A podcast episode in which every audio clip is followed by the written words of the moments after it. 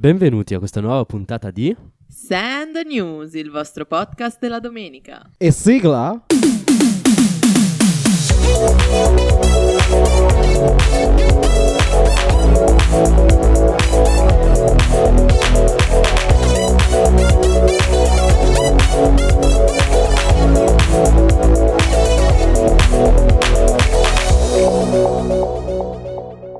E sigla. Come stai, Ob? Io... Prossima domanda. Come stai, Chiara? Tutto a posto. Come stai, Elena? Tutto bene. Ottimo. E siamo in cinque? Siamo in cinque. Chi è il quinto? Eh, è una nostra amica perché ormai questo è diventato un podcast di amici. È Susanna, Su- Susanna? a.k.a. Susi. A.k.a. Eh, Palla. Non hai il terzo? no, Hai il terzo. Ciao, Susanna.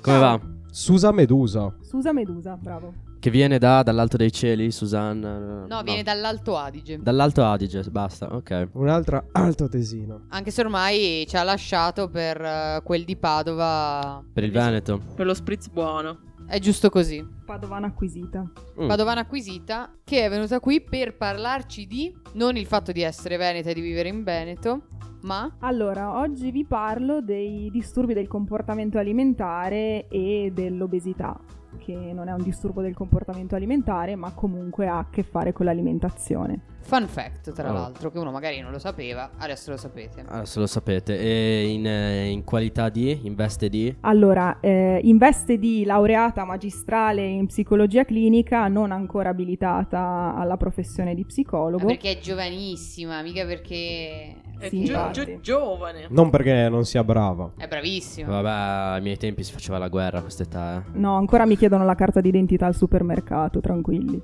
L- L'ho superata io quella fase, pensate. Eh, io no. No, E eh, hai tutte queste qualifiche, questi, sei una dottora. eh, Professorona. E poi? mm, Eh, eh, sì, dicevo, non ancora abilitata alla professione di psicologa, però sono in formazione, sto facendo il mio tirocinio post laurea obbligatorio della durata di un anno e il mio primo semestre l'ho svolto in una struttura del Veneto in cui viene trattata la riabilitazione nutrizionale. Ok. Quindi sei. In tema. Quindi sono abbastanza in tema. Puoi sì. darci delle informazioni che più o meno possiamo accettare, possono più o essere meno sono veritiere. attendibili. Io metto sempre le mani avanti, però eh, insomma spero di darvi informazioni. La Susanna fa l'umile ma è affidabilissima. Tra l'altro, questa chicca l'aggiungo io. Susanna si è sempre appassionata a questi temi perché anche le due tesi erano un po' legate ai disturbi appunto dell'alimentazione, del comportamento alimentare, quindi dai, cioè è, è molto, è molto fresca, è molto giovane ma molto preparata. Sa quel che dice la ragazza, sa quel che dice. Boh, io col permesso di tutti andrei subito in Medias Res. Dove, dove vuoi andare, Ayub? In Medias Res è vicino a. Alla- Distributore. L'hanno appena Ah, aperto. Ah, ok, ok. Sì, Va sì, bene. che chiude tra poco. Eh, corriamo allora. Coriandolo. Allora aspettiamo un attimo.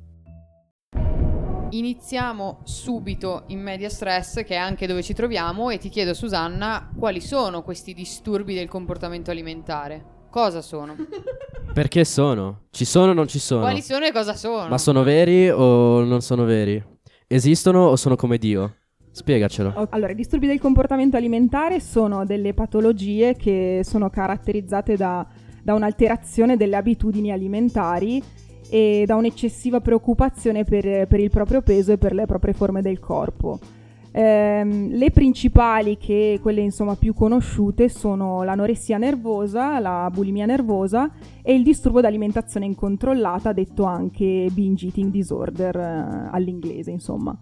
Allora, mh, l'anoressia, giusto per introdurle velocemente, eh, anche per i meno, i meno studiati, insomma. Meno ferrati. Esatto. Eh, allora, l'anoressia è caratterizzata principalmente da restrizione dell'apporto energetico rispetto al necessario, quindi una persona che mangia meno del dovuto e meno di quanto le servirebbe. Da un'intensa paura di ingrassare e da una forte alterazione del modo in cui la persona percepisce la propria forma del corpo. Può essere di tipo restrittivo, quindi appunto una persona che smette di mangiare o mangia delle quantità di cibo molto limitate o con condotte di eliminazione, quindi Vai a correre vomito. tantissimo anche. Esatto, molta attività fisica, vomito, anti- vomito autoindotto e utilizzo di lassativi. Eh, la bulimia nervosa invece è caratterizzata da eh, abbuffate a cui seguono comportamenti di compensazione, quindi episodi di alimentazione eccessiva eh, a cui seguono questi comportamenti compensatori che possono essere appunto quelli citati prima, cioè il vomito autoindotto, l'utilizzo di lassativi, eccetera. Distinzione tra l'altro non scontata, io questa cosa non la sapevo per esempio. Ah no, poi bulimia nervosa da dove viene, scusami? Allora, eh, l'ho scoperto in realtà dieci minuti fa, ma questo... Ah, per questo ti ho fatto fate- questa domanda, no? Il bello della diretta. No. Allora, eh, non mi ricordo precisamente eh, le, le due parole, però insomma, bulimia nervosa a quanto pare etimologicamente significa eh, fame da bue. Quando mangi come un bue, però poi ti senti un sacco in colpa ed Eh, espelli come un bue. Quando poi si sa, c'è una. Adesso lei non lo sa perché ancora non l'ha studiata sta cosa, io la so. Ehm, Perché aiuto. C'è un aspetto della bulimia nervosa, eh, che adesso non mi ricordo il termine ta- tecnico. eh, praticamente mangi solo eh, uova all'occhio di bue. Eh, è per que- per- Ah, per- sì. Allora qui si riconduce poi a fame da bue, occhio di bue, Ma- eh, Non terzo è vero, occhio. raga, nessuno ha mai detto a, a, a Ayub non ha mai detto qualcosa di serio in questo podcast, anche questo non lo è. Io, io- io so tutto, cioè, ho una piattaforma, faccio come la gente su Facebook. Che umile. Sì, allora, dicevamo... eh, no, allora, eh, sì, quindi bulimia caratterizzata da abbuffate, da comportamenti di compensazione, insomma. Ok. Eh, per ultimo, least, eh, at least but not... eh, At last. Sì, o come No, si at dice? last. Last Last but not Last least. but not least. Oh, siamo ferrati sulle Il lingue, eh. disturbo delle- B1 ce l'ho. Siamo forti. Il disturbo d'alimentazione incontrollata o binge eating che è caratterizzato da abbuffate eh, senza condotte compensatorie, quindi sono soggetti che poi tendenzialmente sono in sovrappeso. Ok. Che mangiano tanto in maniera incontrollata, quindi. Esatto, Ok. Eh, questi tre disturbi che sono poi i principali conosciuti ma non gli unici eh, portano delle conseguenze importanti nella vita delle persone eh, a livello relazionale, lavorativo e sociale, quindi questo è il motivo per cui sono molto mm, debilitanti e disabilitanti per la persona che ne è affetta. Abbiamo parlato di questi disturbi del comportamento alimentare. Non hai inserito, ovviamente volutamente perché non lo è, l'obesità. L'obesità come si classifica? Allora, l'obesità eh, è un- una patologia multifattoriale, quindi ehm, è dovuta sia a delle conseguenze psicologiche, sia però a delle conseguenze mediche, organiche e, e via dicendo, insomma, quindi non è categorizzabile come disturbo psicologico, disturbo A dell'alimentazione. differenza delle prime tre, invece. A differenza delle prime tre, però insomma eh, un- una cosa non esclude l'altra, nel senso che un paziente obeso può essere caratterizzato, può essere affetto da un disturbo dell'alimentazione, molto probabilmente dal binge eating disorder, perché appunto eh, è una caratteristica di chi ha fatto da questo disturbo eh, l'essere sovrappeso oppure obeso. Ecco, poi una cosa, eh, chiariamola, eh, abbiamo de- defin- definito tre dei, dei principali disturbi, ce ne sono tanti altri e soprattutto non- le persone con dei disturbi alimentari non rientrano al 100% esclusivamente in uno di questi. Vero? I Eh. limiti sono molto... Allora diciamo che Sfumati. per una comodità clinica, chiamiamola così, sono Chiaro. stati stabiliti dei criteri diagnostici per poter insomma individuare nella maniera più pratica possibile il, il disturbo. Ovviamente succede che ci siano delle persone che abbiano, soddisfino dei criteri e non degli altri o soddisfino sia i criteri di un disturbo che eh, alcuni criteri dell'altro, per cui insomma è giusto, è giusto sottolineare questo aspetto perché insomma siamo contro la categorizzazione e generalizzazione nella diagnosi, insomma. Certo. Che non si dica che non l'abbiamo detto. Bene, e beh, dopo questa introduzione io ti direi che possiamo anche passare ai quesiti che noi di Sen News ci siamo posti affrontando questo tema. Diciamo che eh, subito proprio l- la miccia che ha fatto scattare questa puntata è come ci si approccia molto spesso alle persone affette da questi disturbi. Molto spesso ci si approccia in maniera sbagliata. Ho sentito più volte dire a una persona che soffre di binge eating o obesità perché non smetti di mangiare e basta e ho sentito più volte dire ad una persona che soffre di bulimia o di anoressia Ma perché non mangi? E perché questo comportamento è sbagliato? E prima domanda, perché questo comportamento è sbagliato? Una volta. Allora, è sbagliato perché eh, non si tratta di forza di volontà. Questa è una cosa importantissima che sento spesso ripetere anche in reparto dove lavoro. Non è questione di forza di volontà perché non è questione di decidere da un giorno all'altro mangio quello che voglio o non mangio più niente. È questione di cominciare a provare ad avere dei disagi personali che ti portano a, a, ad avere determinati comportamenti che sono più forti di te. Quindi c'è sotto un disagio che va trattato e non va sottovalutato. Quindi abbiamo capito che questo è la- l'approccio sbagliato, cioè non buttarla tutta sulla forza di volontà. Un approccio super superficiale e diretto che È poi sbagliato. all'ama a doppio taglio. Mette anche a disagio. Cioè sottovaluta il disturbo proprio sostanzialmente. Ma come potrebbe, invece quale sarebbe l'approccio corretto da utilizzare nei confronti di questa, di questo, cioè di persone appunto affette da questi disturbi? E qua stiamo parlando per una persona che non è per una persona che non lo è, specialista, ma magari che co- li- conosce, è un tuo caro. il famoso uomo della strada.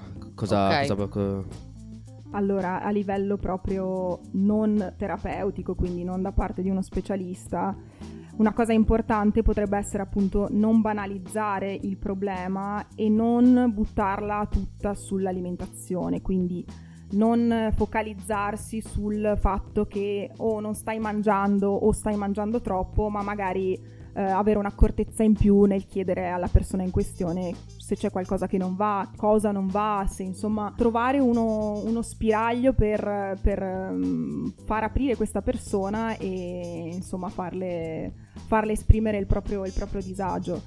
E, Avere più un contatto umano che... Esatto, Cioè- avere più un contatto umano senza banalizzare il problema.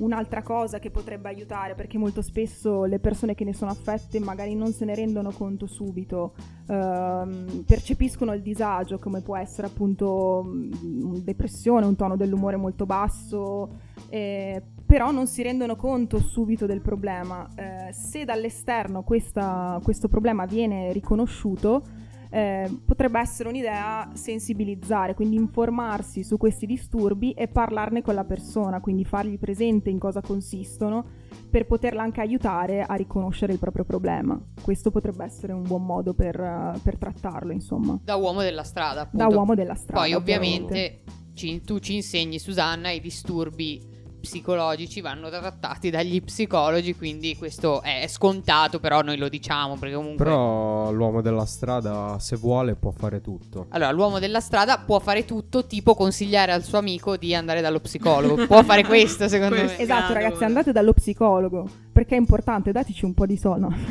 Ah, Momento No, me no, fondo, perché Susanna. ancora- No, no, nel senso, parentesi, sensibilizzazione allo psicologo. Ragazzi, andare dallo psicologo non è da pazzi, quindi se sentite che mm, avete bisogno di parlare di qualcosa che nella vostra vita vi, vi dà fastidio, comunque vi, Ci affligge, vi vi affligge. affligge, considerate l'idea di, di rivolgervi a un- uno specialista perché sono lì anche per degli aspetti che sono comuni a tutte le persone, quindi dallo psicologo non ci va soltanto chi è pazzo o chi ha problemi psichiatrici, ci va anche chi ha l'ansia da esame, eccetera, eccetera. Quindi tenetelo in considerazione, chiusa parentesi. Ma io, Susi, da uomo della strada quale sono, ho sentito un sacco parlare di questi interventi chirurgici, e come ad esempio il bendaggio gastrico e così. E... Quindi ci spostiamo sul fattore obesità principalmente. Sì. Eh, non... E binge eating. Scusami se voglio fare le transizioni come mi viene a me.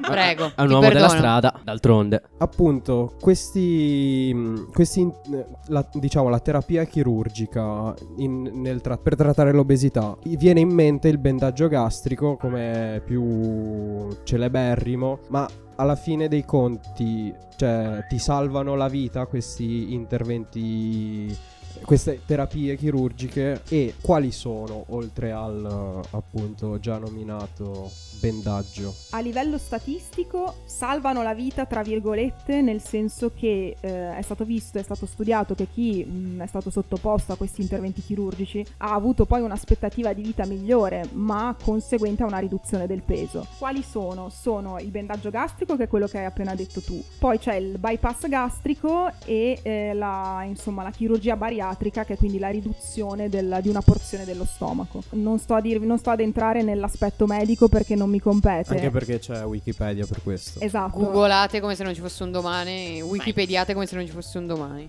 Quello che posso dirvi e che ho sentito spesso ripetere, insomma, dal, dai, dagli specialisti con cui lavoro, è che eh, la terapia chirurgica va fatta nel momento in cui la persona è pronta sia a livello fisico sia a livello psicologico.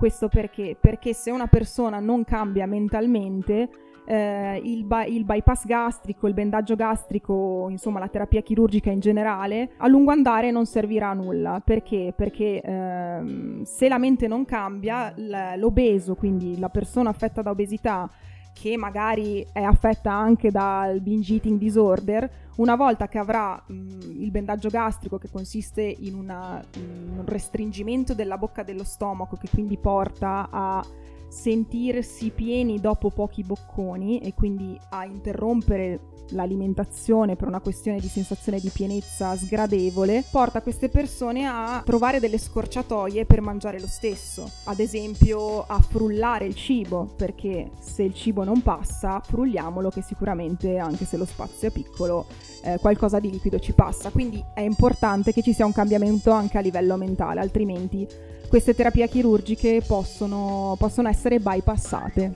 come il bypass Wow. gastrico. Wow. Ottima spiegazione. Poi aggiungerei che oltre insomma alla preparazione psicologica de- devono essere soddisfatti anche dei criteri a livello fisico, organico, insomma. Eh, ad esempio persone che sono mh, sotto un certo peso non le, non le operano perché decidono, insomma, preferiscono eh, farle intraprendere degli- dei percorsi di dieta, insomma, e non arrivare alla terapia, alla terapia chirurgica. Che è anche E- più funzionale, for- cioè, Sì, beh, evidentemente. meglio non dover, non dover arrivare alla chirurgia, diciamo, poi in certi casi è necessario e aiuta. Però insomma ci sono dei criteri da soddisfare anche in questo caso. Chiaro, chiaro. E rimanendo in, in tema obesità, ehm, ci sono dei pregiudizi riguardo? Come potrete immaginare, insomma, c'è uno stigma sociale, c'è un pregiudizio nei confronti delle persone obese. Eh, in particolare il soggetto obeso è spesso identificato come una persona stupida, sporca, nulla facente, con poca mh, forza di volontà, eccetera, eccetera. E, mh, questo è un po' il modo in cui viene inquadrato socialmente anche implicitamente. Poi tu ci avevi parlato anche di, un, ehm, di Di uno studio. Sì, ora non mi ricordo nel dettaglio questo studio, però insomma eh, era stato chiesto a dei bambini, quindi per sottolineare come questo pregiudizio sia presente anche nei, in quelli che dovrebbero essere eh, i soggetti meno eh, maliziosi. La Insomma. voce- le voci dell'innocenza. Esatto, è stato chiesto a un gruppo di bambini di descrivere appunto eh, una persona obesa oppure di scegliere con quale dei loro compagni eh, stare e la scelta era tra magari un, un compagno obeso, un compagno disabile e un compagno extracomunitario. Adesso un esempio random perché non me lo ricordo bene. E insomma è uscito fuori che eh, i bambini, oltre a descrivere eh, insomma, i soggetti obesi eh, in maniera negativa, sceglievano anche meno frequentemente di trascorrerci del tempo, insomma, se, se c'era la possibilità di farlo. Eh, quindi per dimostrare come questo stigma sia presente anche nei... Radicato profondamente. radicato profondamente, insomma, nella società. Questo porta paradossalmente alla stessa persona obesa a ritenersi in questo modo, insomma, a considerarsi in questo modo. Perché il fatto che a livello sociale ci sia questa convinzione porta un po' ad interiorizzare questo, questo aspetto, questa opinione di sé, tanto da appunto portare delle conseguenze a livello di autostima e di fiducia in se stessi. Quindi ad avere loro stessi dei pregiudizi sia verso se stessi sia verso eh, persone come loro, insomma. Certo, è quello che non mi ricordo chi definiva le, le verità telefonate, ossia senti, senti, senti, senti una cosa finché non diventa reale nella tua testa. Esattamente, per il principio è proprio quello. Parlando proprio di fiducia in se stessi, la, parte, la mia parte da influencer eh, ha notato che nell'ultimo diciamo, periodo c'è stato questo grande boom della body positivity che è praticamente questo movimento, eh, soprattutto di donne ma non solo, che in pratica eh, vogliono i- insegnare alle persone ad accettarsi. Infatti con un messaggio ben preciso che è soffrire per il proprio aspetto è sbagliato, andate bene così come siete. E ad esempio io nel mio Instagram eh, seguo questa ragazza che si chiama Ashley Graham, che lei è una modella molto bella oltretutto, che eh, diciamo che però è un po' in sovrappeso, nel senso che è, viene definita curvy.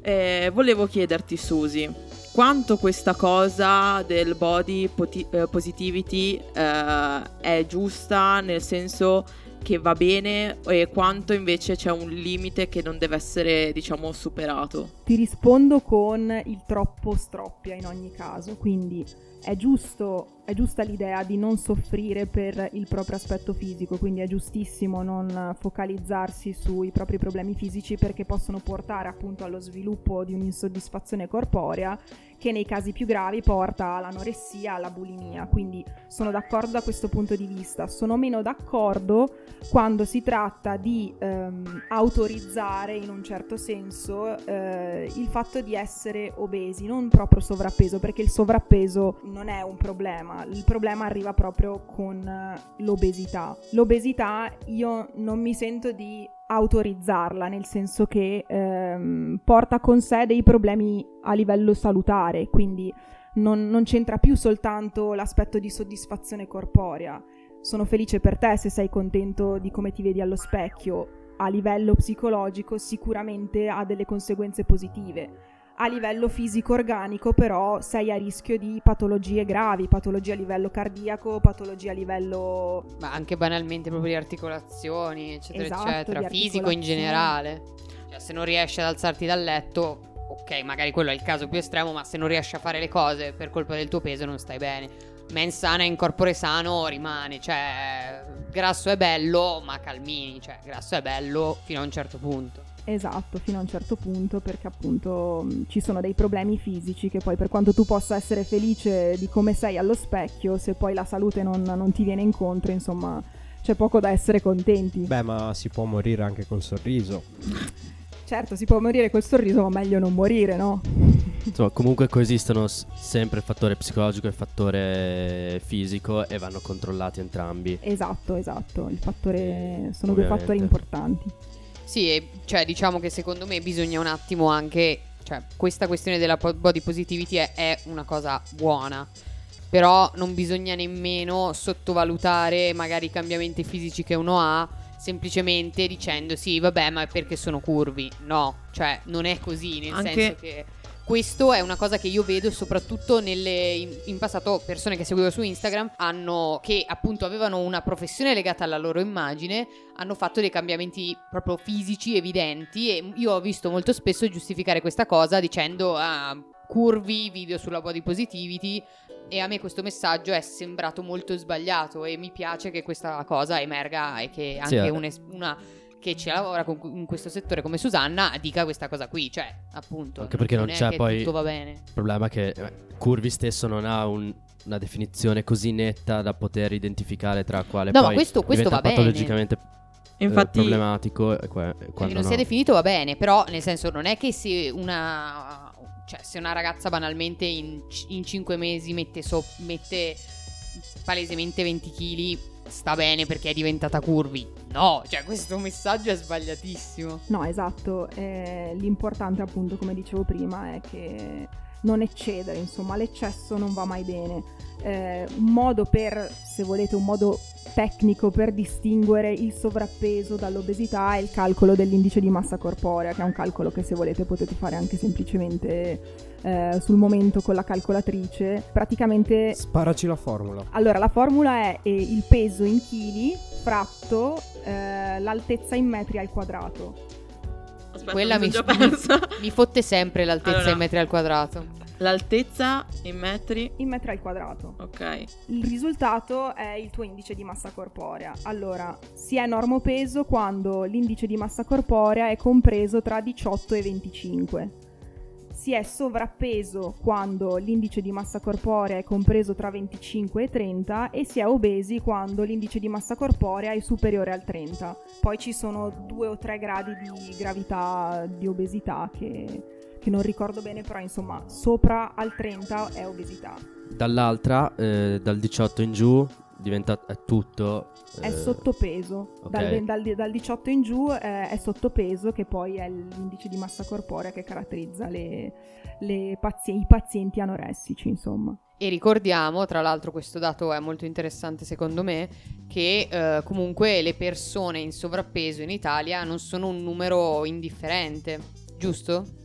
Assolutamente. Allora, le persone in sovrappeso, secondo i dati dell'Istat, sono il 35% circa in Italia, mentre le persone obese sono circa il 10%.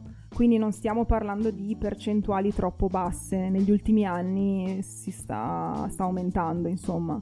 Eh, questo per sottolineare il fatto che comunque è importante considerare anche questo tipo di problema, perché purtroppo a livello del- di sistema sanitario nazionale ancora non è considerata una malattia, ma l'obesità è una malattia cronica, quindi insomma Secondo, me, secondo te come mai eh, questo aumento negli, negli ultimi anni? allora Quali so- pot- potrebbero essere i fattori che hanno fatto sì che la- aumentasse La popolazione? prima- la prima cosa che mi viene in mente è l'industrializzazione, quindi il fatto che ci sia sempre più disponibilità di cibo e che porta insomma ad avere mm, il cibo sotto mano. Quindi questo può portare insomma mm, può aver portato a un incremento di questa, questa patologia. Una cosa da sottolineare è che comunque una maggior percentuale si trova nel nostro caso nel sud Italia, quindi anche dovuto a un aspetto sociale, a un aspetto di cultura. Si Magna che devi crescere. Esattamente, si sa che al, in, sud, al in sud In Sudan, sudano. si sa che al eh, in Sud Italia, insomma, c'è questa propensione verso i piatti abbondanti, verso il mangiare in famiglia, il mangiare tanto, guarda che se non finisci il piatto mi offendo, eccetera, eccetera, che porta, insomma... Che è giusta e va continuata. esatto. Che Elena. in certi casi purtroppo è disfunzionale, insomma. No, ovviamente, ovviamente. Senti, abbiamo parlato tanto di un aspetto che è quello del sovrappeso e del caso estremo che è l'obesità. Volevo farti una domanda che poi c'entra con quello che hai appena detto invece rispetto al sottopeso. Le ehm, patologie che quindi sono anoressia e bulimia sono presenti in maniera maggiore nei paesi industrializzati, anzi sono forse solo presenti nei paesi, paesi industrializzati. Allora, solo non mi azzarderei a dirlo perché non ne ho la certezza, però sicuramente mm, in maggioranza. con percentuali importanti nei paesi industrializzati. Percentuali molto molto più importanti, sì. E questo ehm, perché? E, ehm, e poi ti faccio un'altra domanda. Allora, perché? Perché la risposta è sempre legata all'industrializzazione, insomma, alla disponibilità di cibo e a un ideale di magrezza che poi si è creato a livello socioculturale. Quindi molto più spesso si sente parlare di questo ideale di magrezza dove insomma più sei magra, più sei bella e così via, che ha portato insomma le persone a cercare di raggiungere questo ideale di magrezza, a volte mh, intraprendendo insomma o a- mettendo in atto dei comportamenti disfunzionali A livello psicologico. a livello alimentare e psicologico, sì. Benissimo, questa questione della, della società, no? E come abbiamo detto del fatto che comunque è legato ai paesi industrializzati dove non c'è mai una... cioè tutti hanno a disposizione del cibo, porta queste patologie ad un aspetto importante che è venuto fuori parlando con Susanna precedentemente a questa puntata. Se io ho un problema con il fumo, posso smettere di fumare. Se io ho un problema con il cibo, non posso smettere di mangiare. Questa cosa, non so, questa riflessione mi è piaciuta molto. Allora sì, hai fatto benissimo a tirare fuori questa riflessione perché appunto il cibo per le persone che sono affette da questi disturbi del comportamento alimentare è una dipendenza. con la differenza che eh, per le persone che hanno una dipendenza per una droga, per il fumo eh, e via dicendo, la soluzione è interrompere l'utilizzo di quella sostanza. Nel caso dei disturbi alimentari, purtroppo il cibo non è una cosa a cui possiamo sottrarci perché purtroppo è il nostro sostentamento. Quindi c'è una difficoltà ulteriore, il fatto che ehm, non, non, ci si può astenere, non, non è considerabile l'astinenza dal cibo, eh, ma soltanto una rieducazione che quindi porta con sé delle difficoltà maggiori, insomma. E questo quando il cibo, come in Italia a maggior ragione, è cultura e società ed è momento sociale, è ancora più difficile.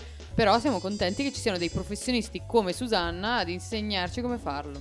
Bah, contenti. Parolone. Piuttosto professionisti, un parolone. Li, li accettiamo, accettiamo delle persone che lo fanno per diletto. Eh, sì, ogni... se voi fate pizze. Eh, la Susanna è vostra antagonista e ha detto che vi odia, però l'abbiamo tagliato. Perché infatti sappiamo che la Susi non è una che mangia, lei non, non piace mangiare. Sì, si è... astiene, ha fatto tutta questa pippa, sì. ma si astiene dal cibo. No, in, non in è realtà vero. il trucco c'è. No, ragazzi, Raga. a parte gli scherzi, è stra difficile perché a volte, eh, avendo a che fare. Allora, io premessa ho prevalentemente a che fare con pazienti obesi e quindi affetti da obesità e a volte da binge eating disorder pazienti affetti da anoressia nervosa e bulimia nervosa ancora non ho avuto modo di incontrarne molti col fatto che interagisco con queste persone spesso mi viene chiesto ma tu come fai? Perché tu sei così magra? Ma tu come mangi? Purtroppo eh, mi mettono un po' in difficoltà perché nel mio caso, mh, mm, e penso anche nel caso di molte altre persone che sono normopeso, nel mio caso non è che abbia chissà quali accortezze, anzi a volte mi sfondo di cibo pure io, però purtroppo ci sono delle la risposta della professionista, ma io mangio tutto quello che voglio e non ingrasso. E purtroppo ci sono insomma dei fattori che contribuiscono, che sono fattori genetici, fattori ambientali e al metabolismo basale, insomma fattori di questo tipo qua che contribuiscono che quindi... E questo anche per dire raga no beveroni, no la dieta dell'influencer, andate dai professionisti che ognuno ha caratteristiche diverse raga, no fare tutta, di tutta l'erba un fascio, frullarla e bersela, no raga, non, non parli- si fa. Questa settimana non si parla di fasci. Giusto. O forse se ne parla di più questa settimana. Se ne parla un po' di più. Buon 25 aprile passato. Esatto, noi auguriamo un buon 25 aprile, un po' in ritardo, ma, anche, ma in ritardo l'abbiamo fatto, abbiamo augurato anche... Anche al giorno stesso. Anche al giorno stesso, ma lo, eh, ri, ri, lo rifacciamo perché... Perché è una data importante per noi di Send News, ci, ma ci, per ci tutti. teniamo e ci teniamo che tutti ci tengano. Bah. Se ci Tene- teniamo per mano. Teneteci, esatto, teneteci per mano. Esattamente. Comunque sì, sottolineo il no beveroni, no diete a caso, andate da dietiste, dietologi, andate, fatevi insomma vedere da uno bravo. Detto questo, io direi che ringraziamo Susanna per Grazie, l'apporto, Susi. per l'intervento bellissimo che ha fatto quest'oggi. Mai stata così utile nella mia vita Susanna come oggi. Eh. Complimenti Susi. Grazie a voi, mi sarebbe piaciuto essere un po' più cazzona come sono di solito, però ritengo che sia giusto anche fare un po' di sensibilizzazione, soprattutto in opportunità come queste. Ma vabbè Susi, ma ti rinvitiamo per una puntata un po' più scialla. Tu dacci i tuoi orari, i tuoi giorni liberi e si organizza tutto. Consulterò la mia agenda. Perfetto. Ottimo. Non, vi re- non ci resta che salutare Susanna e ricordare a tutti di guardare le nostre pagine, soprattutto quella Instagram, e seguirci su Instagram e Facebook, oltre che ascoltarci su Apple Podcast, Spreaker, Spotify e nella nostra radio Beats Radio. Quindi, amici cari amici belli, vi salutiamo qui da Ob, Ayub, Elena, Susi e Chiara. Un E ri- salutone, un bacione e Elena, ricordaci l'ultima cosa. E ricordatevi che il podcast Send News è un po' come la pizza, ti migliora la giornata e per una vita bilanciata va consumato una volta a settimana. E Susanna approva. Ciao! Una mattina mi sono svegliato. Oh bella ciao, bella ciao, bella ciao, ciao, ciao. Una mattina mi sono svegliato e ho trovato l'invasor. Oh partigiano, portami via. Oh bella ciao, bella ciao, bella ciao, ciao, ciao. Partigiano, portami via. Che mi sento di morire. Ma Chiara, perché hai fatto l'ultima parte in romano, tipo? Non è, no, non era romano. Era romano.